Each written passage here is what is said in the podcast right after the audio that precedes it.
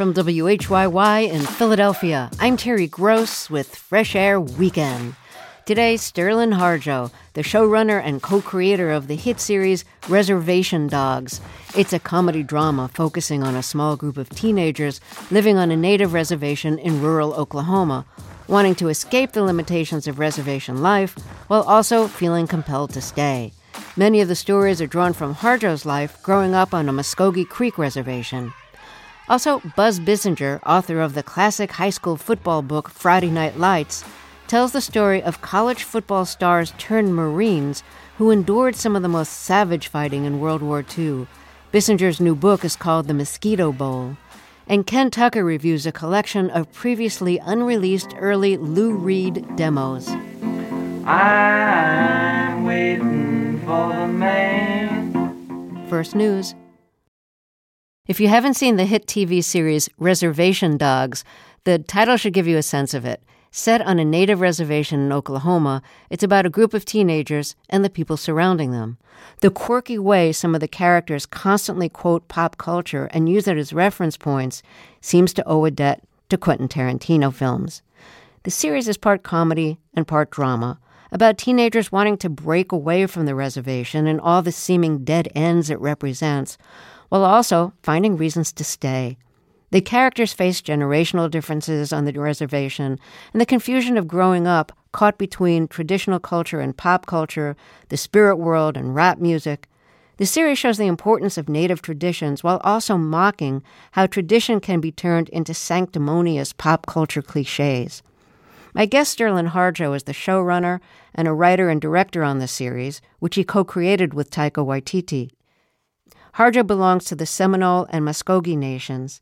He's made independent films and documentaries about Indians in Oklahoma, where he grew up and continues to live. He also co founded the indigenous comedy group called the 1491s, a reference to the year before Christopher Columbus landed in what is now America. Reservation Dogs is the first and only TV series where every writer, director, and series regular is indigenous. The second season of the FX show is now streaming on Hulu. Let's start with a scene from the first season. One of the teenagers, named Bear, has been planning to leave the reservation with his friends and start a new life in California. He's just been knocked down after being hit with paintballs by a rival group of teens. When he opens his eyes, he sees an Indian warrior from the spirit world mounted on his horse and dressed in the kind of traditional warrior clothes you'd expect to see in a Western. It's a funny scene, but the advice the spirit gives at the end is uh, pretty good advice. Bear is played by D'Pharaoh Woon-A-Tai, and the spirit is played by Dallas Goldtooth. Aho! Young warrior! Looks as though you've tasted the white man's lead. It's only paintballs. I've had many brothers and sisters meet the same fate in my time. Are you crazy horse or sitting? No, no, no. I'm not one of those awesome guys. No, I'm more of your, uh, I'm more of your unknown warrior. Yeah. You know my name? William Knifeman. Ah, ah, ah! I was at the Battle of Little Bighorn. That's right. I didn't kill anybody, but I fought bravely. Well, I didn't actually fight. I actually didn't even get into the fight itself. But I came over that hill real rugged, like! I saw Custer like that. That yellow hair. He was sitting there. Son of the morning star, that guy right there. I really hated him. So I went after him. But then the damn horse hit a gopher hole, rolled over, and squashed me. I died there. This horse, actually. Oh, and now I'm meant to travel the spirit world, find lost souls like you. The spirit world. It's cold. My nipples are always hard. I'm always hungry. Got it. Being a warrior, it's not always easy. You and your thuggy ass friends, what are you doing for your people? It's easy to be bad. It's hard to be a warrior with dignity. Remember that.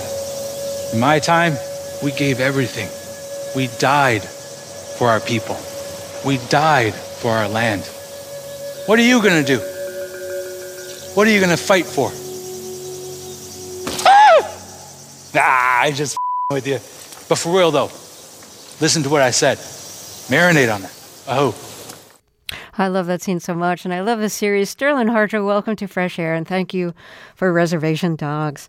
Um, can you Thank talk a you. little bit about coming up with a way to both satirize pop culture images of Indians and also just like come up with really comedic Indian characters, but also to create a sense of understanding of the importance of traditions. It's a lot to do all at once.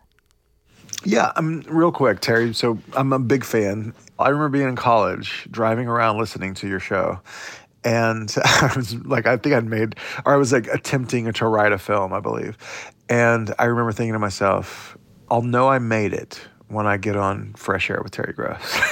so thanks for making my dreams come true. Oh, today. okay. Thank you so much for that. You made my day. yeah. Uh, but yeah, you know, I think that that character in that scene um, is crucial. And I think, you know, most of the time people are very precious with Native people and like, you know, you don't, this is no laughing matter. And, you know, this is very serious and stoic. And that's kind of how the world is trained to view us. And we realize like we need to bake in in this show, like, uh, permission to laugh with us. And I think that that spirit character he comes in at this moment in the pilot and it's like if i asked most people in the world draw a native american that's what they would draw. They would draw an indian that was dressed in buckskins from the 1800s uh, they wouldn't draw me. They wouldn't draw any of the characters on the show. So it was almost like giving people some familiar territory and then turning it on its head. And it allows the audience to say, okay, isn't this funny? Like, we still think that Native people are like this. And yeah, in history, you know, some of us were like that. But isn't it ridiculous that we still think that they are? And so it gives people per- permission to laugh. I think it sort of welcomes them into Native humor and allows you to kind of get your footing as you watch the rest of the show. Well, we're on the subject of permission. Yeah. I had asked you before we started, like, what word you like to use? Do you like to use Indian, Native American, Indigenous? And the term that you don't want to use is Native American. But some people say that, you know, as a white person, like white people shouldn't use the word Indian.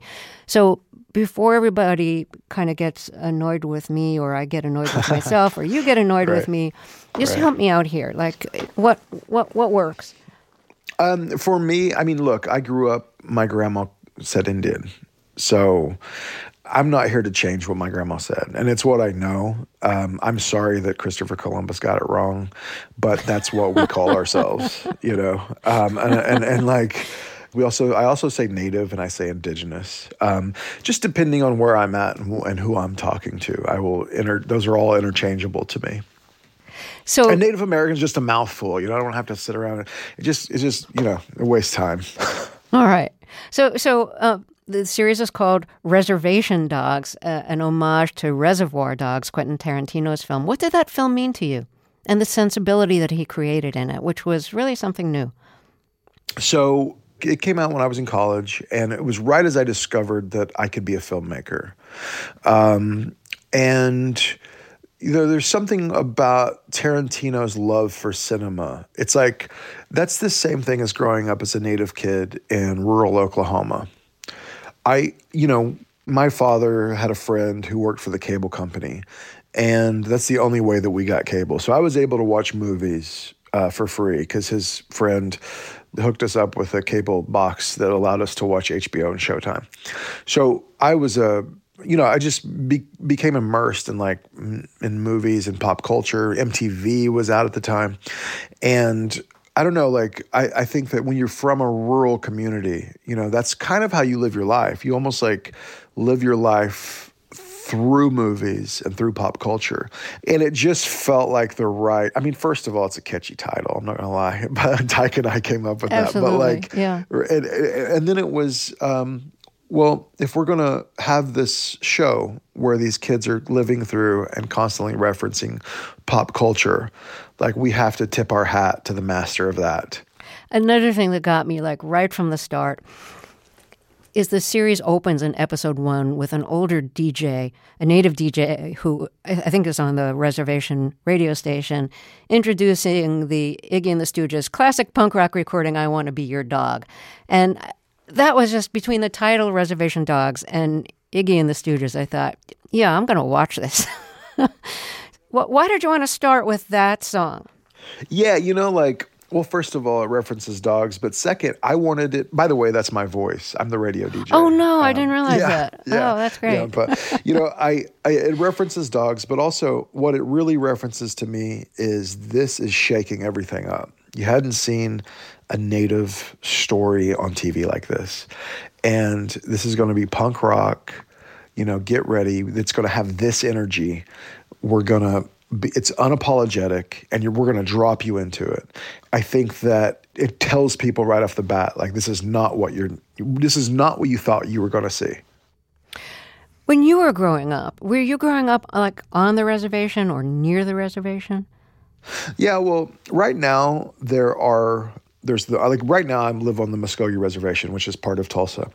Um, through a lot of complicated um, government policy and interactions with tribal governments that I can't go into because it'd be another show. Um, it was not identified as a reservation before, but it is now. But if you look at Oklahoma, it used to be Indian territory, which was essentially one big reservation. It was, you know, and then of course oil and and the land run and all and other things disrupted that. But that's this is where Trail of Tears ended. This is where all of the tribes that were forcibly removed by the U.S. government, we were brought to Indian territory, which is Oklahoma now. Um, so essentially, it was one giant reservation. And you know, you go an hour in any direction in Oklahoma, or 30 minutes in any direction in Oklahoma, you're going to be in a new tribal territory with tr- different tribal languages on the stop signs and on and on and on signage in the town, um, different c- culture, different customs, and I think there's something like 38 tribes here. Um, so you grow up different when you're in Oklahoma as a native kid. You know, like I didn't feel different actually. Like I like people know native culture, people know who native people are, and it's a very diverse state. I mean, I think that not a lot of people know about Oklahoma and the diversity here, and um, I don't know. It was something that I wanted to celebrate in this show. You know, growing up in Indian Territory, uh, Oklahoma. You know, in talking about the influence of pop culture on the characters, on the young characters in your show, and some of the older characters too, the younger characters are so influenced by black pop culture, by by rap, their style of speaking. Um, I found that very interesting, and um, I'm wondering if there were many black people where you were growing up. Yeah, for sure. I mean, it was, you know, mainly made up of white, native, and black people. And all of those cultures mix and and collide and, you know, come together.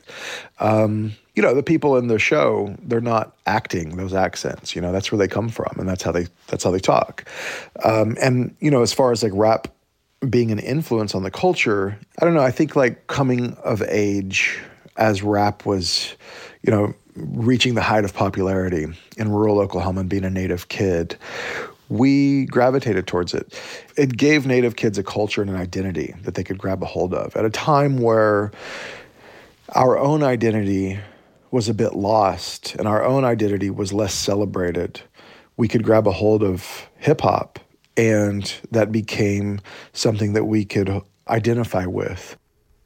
My guest is Sterlin Harjo, the co creator as well as a writer and director of the FX series Reservation Dogs. Season 2 is streaming on Hulu. We'll hear more of our conversation after a break, and Ken Tucker will review a previously unreleased collection of early Lou Reed demos, recordings Reed made while he was still living with his parents in Long Island. I'm Terry Gross, and this is Fresh Air Weekend. This message comes from NPR sponsor Teladoc. 92% of people who have used Teladoc have seen an improvement in their mental health. Teladoc's online therapy offers access to licensed therapists right from your phone. Get help with anxiety, stress, depression, and more.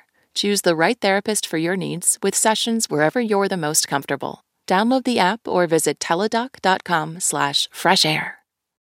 Let's get back to my interview with Sterlin Harjo, the co creator as well as a writer and director of the series Reservation Dogs. It's part comedy, part drama, about teenagers growing up on an Indian reservation in Oklahoma, wanting to escape the dead ends they face on the reservation. It's an FX series. Season two is now streaming on Hulu. You're too young, probably, to have grown up on a diet of Westerns on TV.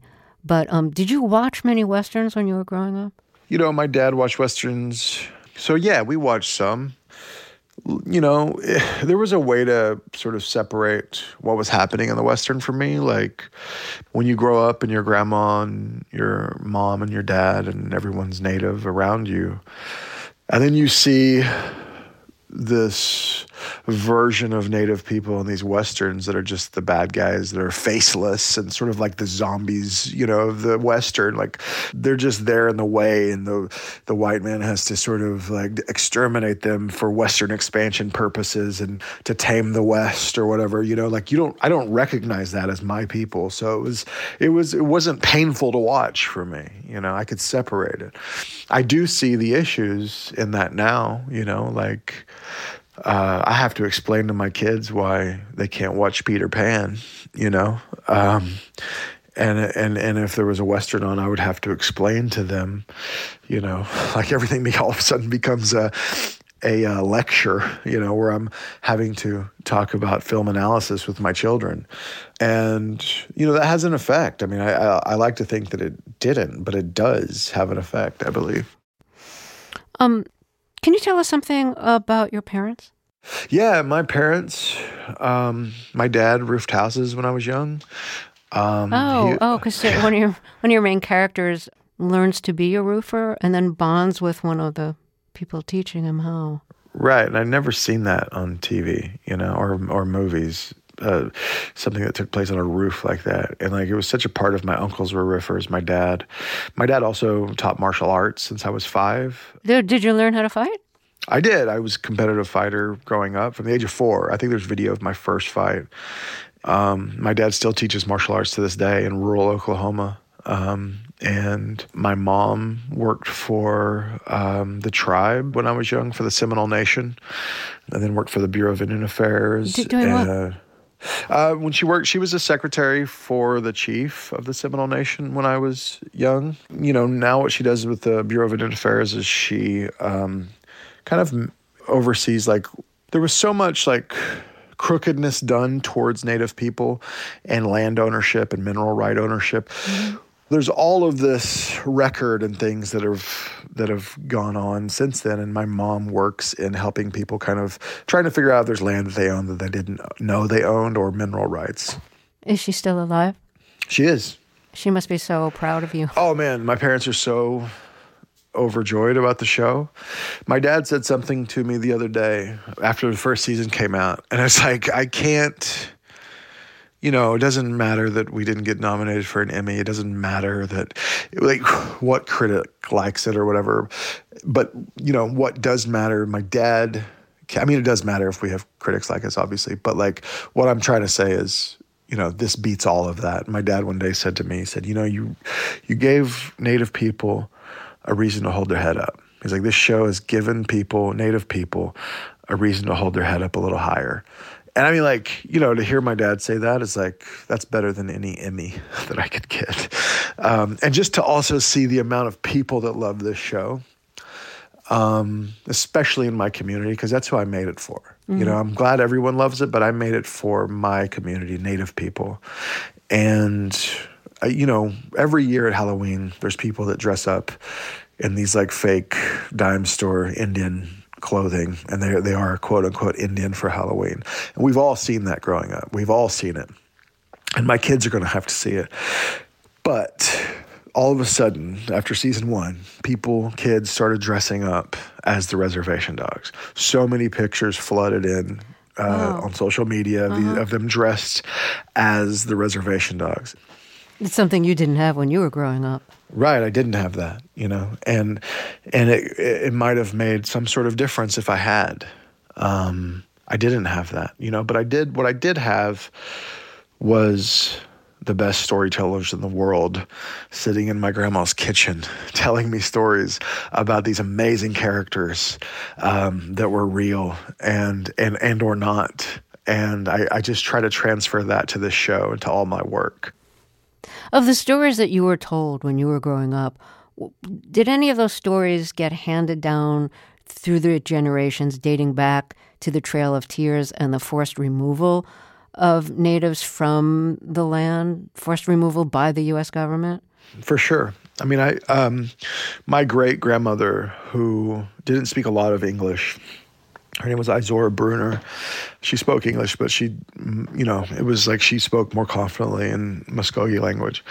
But she was, uh, you know, I grew up around her, and she told us stories that were passed down from the Tears, and you know, babies that were being muffled because the soldiers would kill the babies if they um, wouldn't quit crying at night, and they, you know, suffocated the babies by accident. And so, you know, these stories kind of are always there in the background. Um, and I think that it, just like um, I think people from the Jewish community and survivors of the Holocaust, it instills you with this um, knowledge that um, there is evil out there mm-hmm.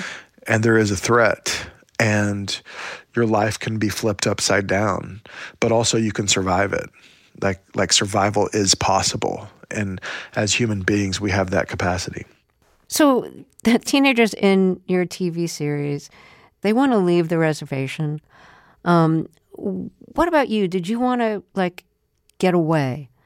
Because um, I know you're living back in Oklahoma, in Tulsa, um, and I know you went to college in Oklahoma.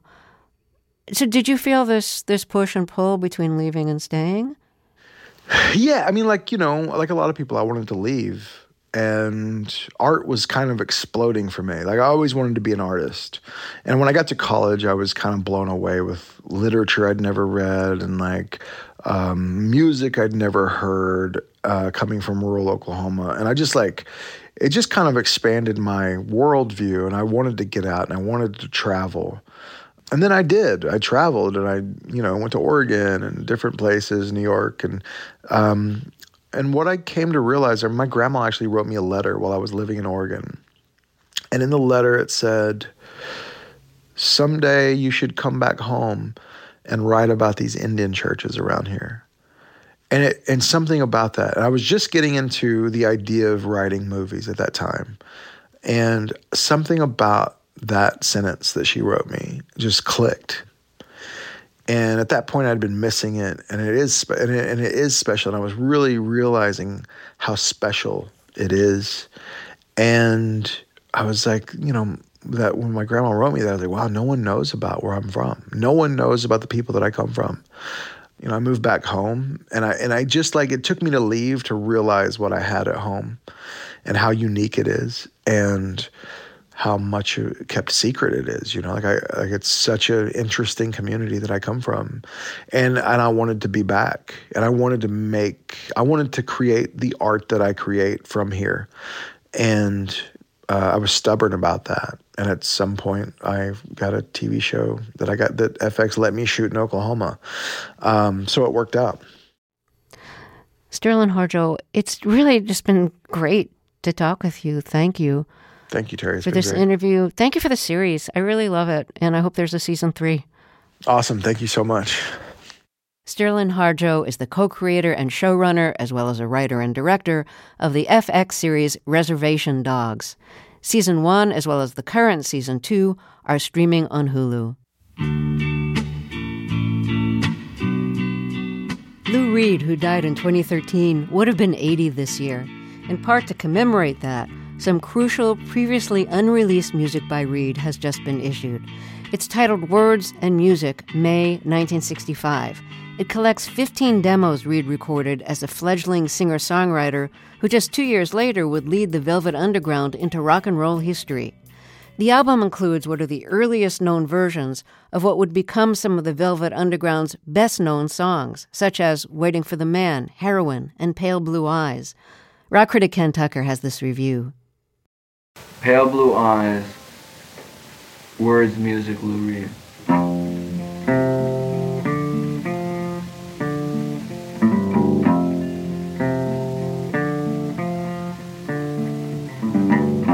Sometimes he is so happy. Sometimes I feel so sad. Sometimes I feel so happy. But baby,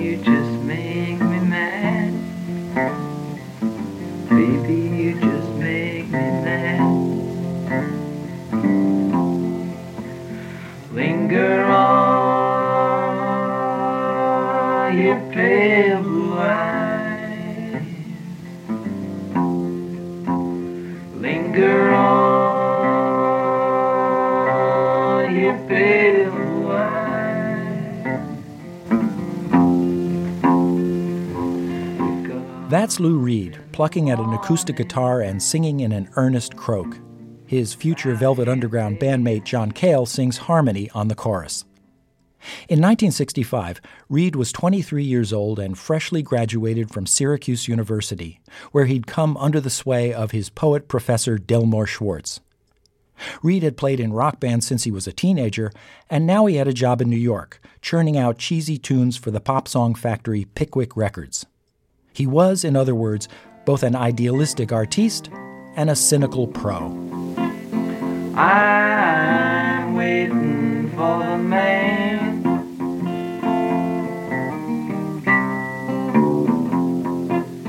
Twenty-six dollars in my hand. Up to Lexington, one two five. Feel sick and dirty, more dead than alive. I'm waiting for the man. On that demo in 1965, Reed sounds like a folk singer suffering an existential crisis. It's a far cry musically from what the song would sound like less than two years later on the fully formed debut album of the Velvet Underground. I'm waiting for my man.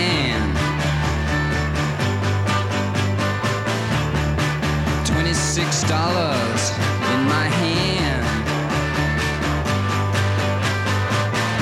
Up to Lexington, one two five. Feel sick and dirty, more dead than alive. I'm waiting for my man. In 1965, Reed was clearly concentrating on lyrics more than melodies. He was working through his key influences the garrulous rush of beat writers like Jack Kerouac and Allen Ginsberg, the high and low lyricism of Delmore Schwartz and doo wop. On the woozy Buttercup song, he mingles William Blake with Bob Dylan. Never get emotionally involved with a man or woman, a beast or a child. With cobblestone streets or subway turnstiles, and by World War III you have developed style.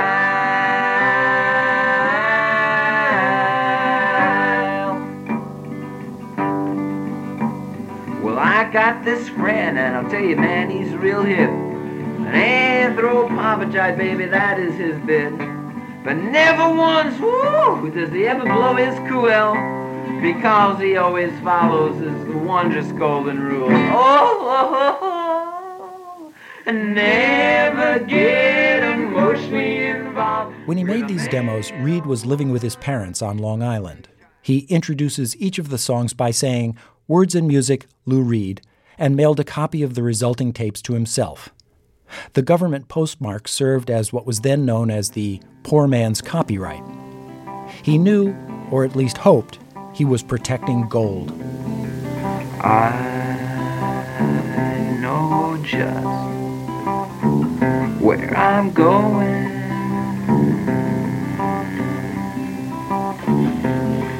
I'm gonna try for the kingdom if I can, cause you know it makes me feel that I'm a man. When I put the spike into my vein, then you know that things aren't quite the same. When I'm rushing from my run, and I feel like Jesus'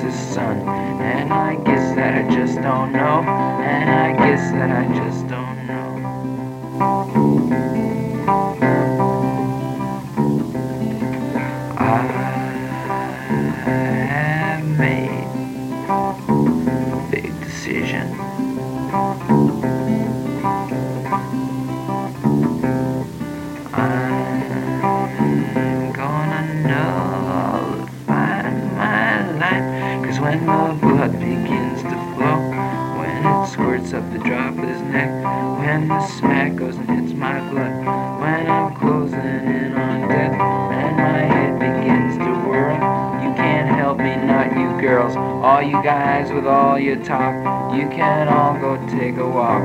And I guess that I just don't know. And I guess that I just don't know. That is fundamental Lou Reed, the song Heroin in its earliest known recorded version. Its devastatingly casual description of an underworld of pain is startling. This collection is the first of what is being called the Lou Reed Archive Series, overseen by, among others, Reed's widow, the multimedia artist Laurie Anderson. She said to the Washington Post that for her, the importance of this album is that, quote, any kid starting a band, anyone, can now hear him searching around.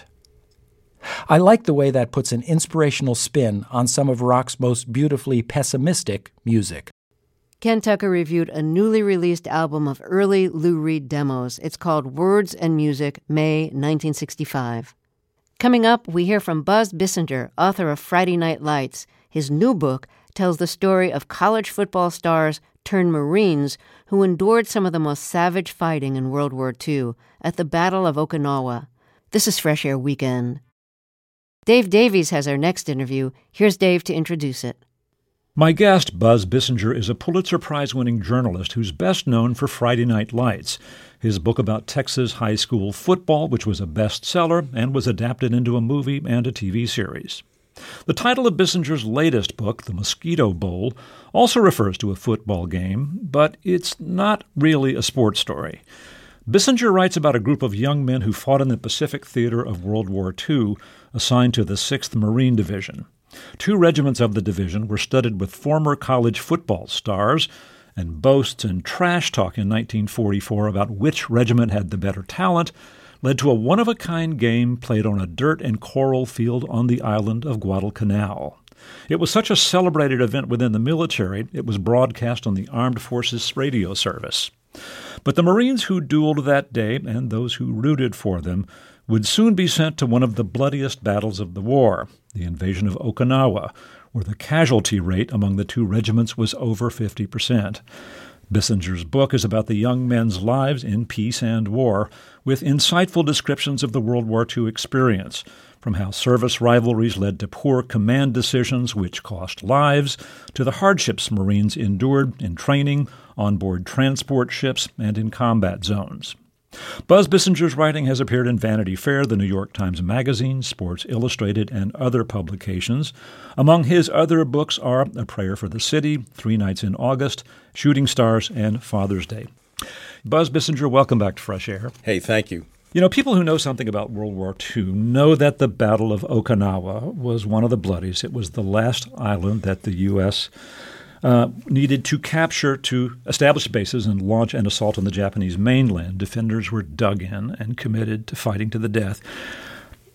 You tell us in the book that your father was actually a Marine who served at Okinawa. Um, it wasn't the reason that you pursued this story, but what what did he tell you? What did you learn about his experience? My father basically never ever talked about it. If he did, he would kind of almost make fun of it. You know what? I knew he was at Okinawa. I didn't know what he did. I didn't know what his rank was.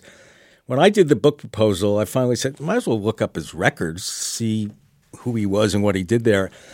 And this is not apocryphal. I got muster rolls. They're easy to get. And I look, and it's my same namesake. There's his name. And there he is in the 4th Regiment of the 6th Marine Division, which is one of the regiments that I was writing about. So that, that put me over the top. I said, I got I got to do it.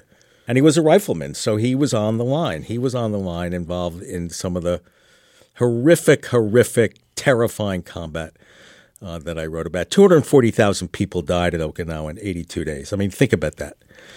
And a lot of them were civilians, almost all the Japanese uh, army and about 14,000 uh, American soldiers and seamen.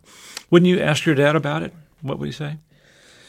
You know, I would ask. You could tell he he he, he did mention once. I asked him once. I said, "Did you shoot?" And he said, "Yeah." And I said, "Did you hit anything?" he said, "I I don't know. I wasn't about to find out." But I remember my mother telling a story. I think they were at his grandmother's and talked. Um, got to be about the war and he had to leave. He had to go downstairs and have a cigarette. You know, my, my father was a pacifist. Uh, he hated firearms, but you know what? It didn't matter in World War II. You you served with duty. That's what it was about. And uh, I'm I got to tell you, as I did the research, I'm so immensely proud of him that I wish I had probed. I wish I had probed because if you hit people who've been in World War II at, at the right time, um, they will talk about it, particularly late in, late in life, because they want to leave a, a legacy. And I just wish I had tried to get him to talk more. You know, you and I are of the generation where our, a lot of our fathers served, and Correct. all when I was growing up, all the kids in my neighborhood, their dads had served, and I could never get my dad to talk. But he was on an aircraft carrier All right. in the South Pacific, same experience. All right. You know, the the American armed forces that you say when the war began was about 334,000. It grew to 12 million. So a draft was instituted. Uh, you know, we think of everybody rushing to sign up after Pearl Harbor, but in fact, you had to get people, uh, not all of whom were excited about it. You write in the book that this draft was not exactly fairly administered or or No, I mean it's like anything anything in life. There's politics involved. You know, uh, politicians would go to Roosevelt and saying, "Hey, you know, can we make doctors exempt? Can we make this exempt? How about people in the in the movie business? How about typewriter repairmen?" And on and on and on. So you had to draft roughly 20 or 21 million people to get to 12 million. So it does question all this great generation stuff. The men who served, it was a great generation, but you know, a lot of people they didn't want to go. Who would want to go? So think of that: 21 million to get to 12 million. Right. And um, among the most striking in avoiding service were the people who were at the service academies, the Army at West Point and the Navy at Annapolis. W- what was going on? There were many mind-boggling elements to the book, including the the relentless horror that these uh, these men faced and how they died. Uh, and I get quiet because it affects me so young. But I found out in the course of doing this that if you wanted to play football and avoid the draft and have a three-year exemption, the best place to go was West Point. And I had to read that several times. I said, wait a sec, West Point, you're training officers. Um, Desperately needed for the war no, effort, you would no. think. And I, I could never, Dave, I could never figure out, and I thought about this, why were the Army teams of 1944 and 45 their best in history? And one of the best in the history of college football. I couldn't figure it out. I figured they would all be gone because you had this three year exemption and they recruited like crazy. And their pitch was do you want to play for Army or do you want to get drafted? Well, I think I'll play for Army. Uh, they had one guy, Barney Poole, because of the rules that existed. Barney Poole played college football for eight years. Eight years. Wow. He played three years at West Point. Then he purposely flunked out so he didn't have to fulfill the military requirement. Then he played at Mississippi State for two years. He had already played at Mississippi State, and then he went to the New York Giants. You know, the the football game in the title, uh, the Mosquito Bowl, is actually a very small part of the book, but um, you kind of use football and, and, and its role in some of these players' life is sort of an organizing principle here. Yeah, I mean the Mosquito Bowl. Look, part of the problem was there was no record of the game. Um, I know it was broadcast on radio, but those tapes are are long gone. So the actual description of the game itself is, is short. But I always knew that. I used the game to branch out. It is the glue to explore the lives of some of these men, the America they came from, to get into to things like the draft and inter-service rivalry, which all affected them, and then move forward into their playing football, which really is a small part of the book, into the Marines and into the morass and horror of, of Okinawa. You know, the group of men that you follow in some detail, maybe there's six or eight of them. Right. Um, they were in college football. That was actually bigger than pro football at the time, wasn't it? it was at the time, college football was huge. I mean, pro football was basically for uh, convicted felons. You know, basically, no one at that time, and this is hard to believe. College coaches told their guys, "Don't play pro football. It's a waste. It's a waste of time. Get an education." And I can tell you, these guys worked hard because I saw their letters, I saw their transcripts. You know, if you if you flunked the course, you were out.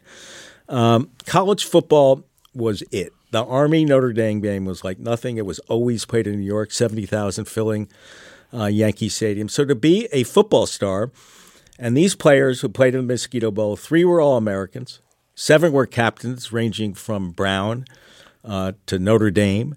uh, to California.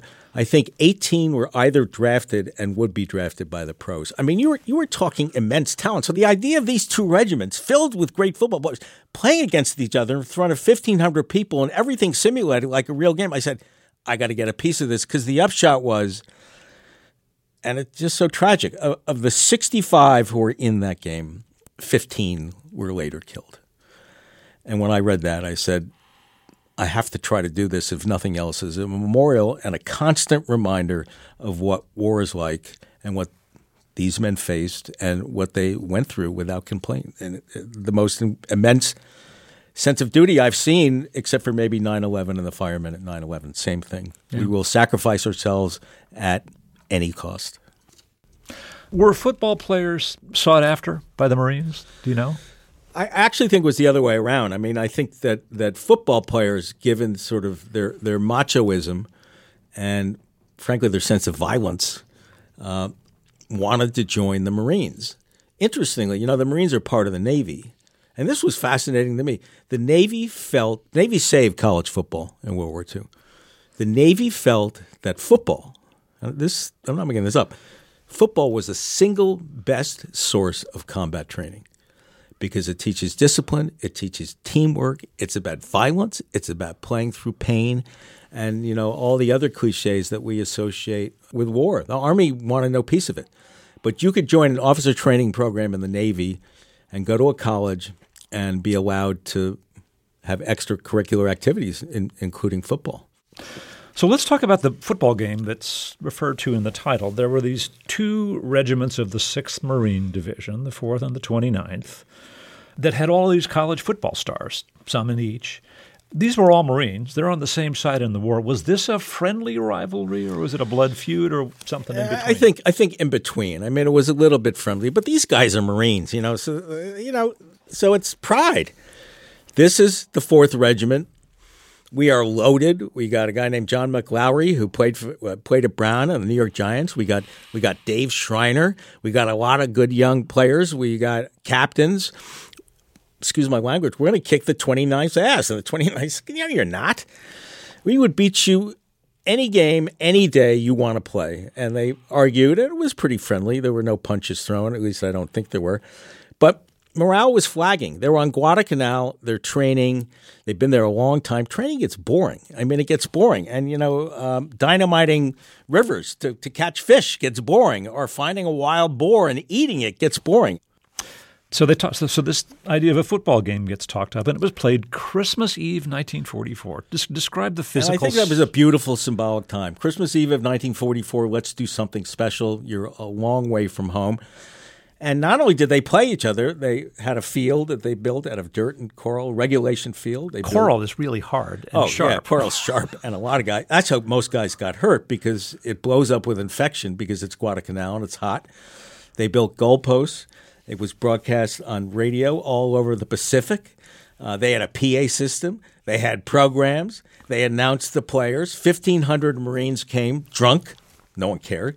Gambling. No one cared. Guys lost a lot of money, and they it started out as touch, but these are Marines, so it pretty much devolved into tackle, and I think they beat the stuffing out of each other for 60 minutes and loved it. No pads, no helmets. No, I mean, I, I think at that point the quartermaster didn't know he had to supply helmet, helmets and pads uh, to men fighting in uh, in the Pacific. But the point to me was they loved it. This was the last time that I think they were allowed to be boys. They were allowed to be boys doing something they loved, and they loved football. Because uh, three months later, they were at Okinawa about to participate in something they couldn't have possibly imagined. They were men again, and it struck me they were boys. I look at their pictures. I have a picture of Dave Schreiner next to me as I wrote, and I and it, this isn't just said here. I would look into it. He was a boy.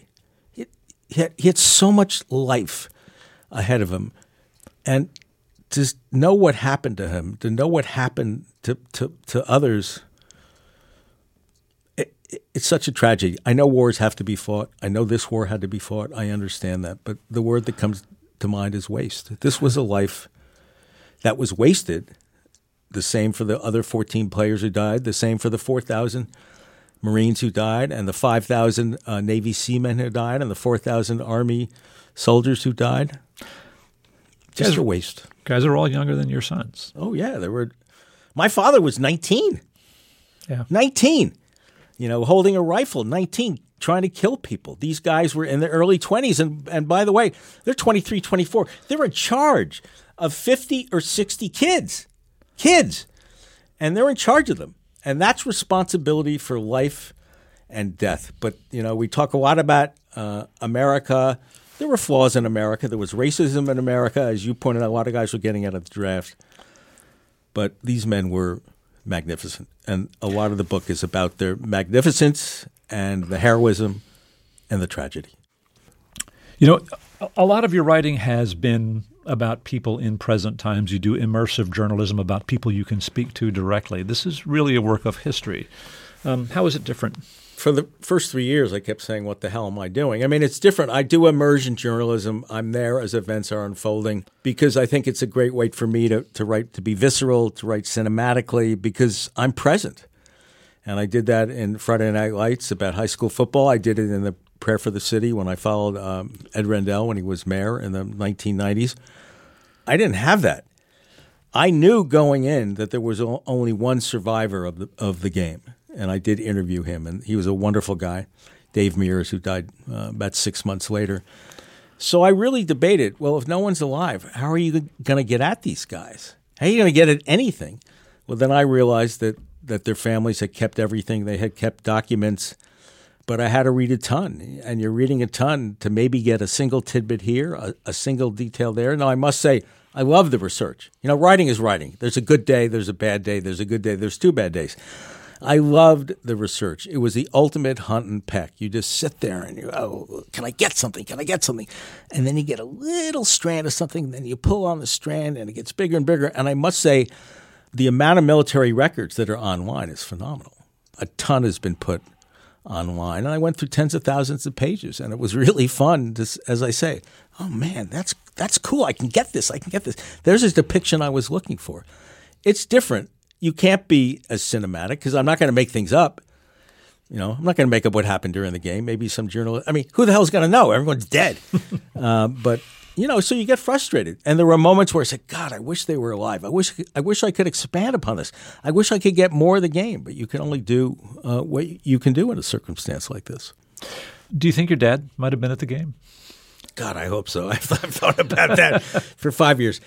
I don't know. Knowing my dad, I know a couple of things. He loved sports, and he liked to drink, and he liked to gamble. So that's three for three. So if anyone would have been at that game, it would have been uh, my dad. I think about it all the time, and I say, man, wouldn't that be incredible? Yeah. If he was at that game, but it was incredible enough when I saw his name on that muster roll.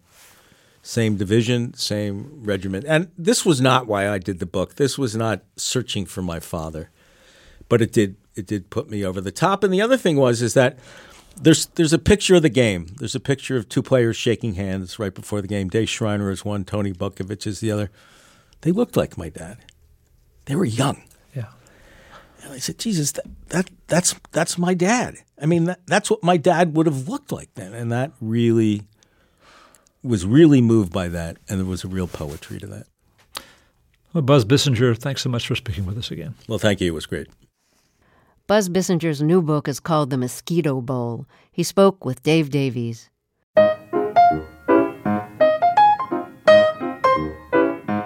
Fresh Air Weekend is produced by Teresa Madden. Fresh Air's executive producer is Danny Miller. Our technical director and engineer is Audrey Bentham. Our interviews and reviews are produced and edited by Amy Salit, Phyllis Myers, Roberta Shorrock, Sam Brigger, Lauren Krenzel, Heidi Saman, Anne-Marie Baldonado, Thea Chaloner, Seth Kelley, and Susan Nyakundi. Our digital media producer is Molly Seavy-Nesper. I'm Terry Gross.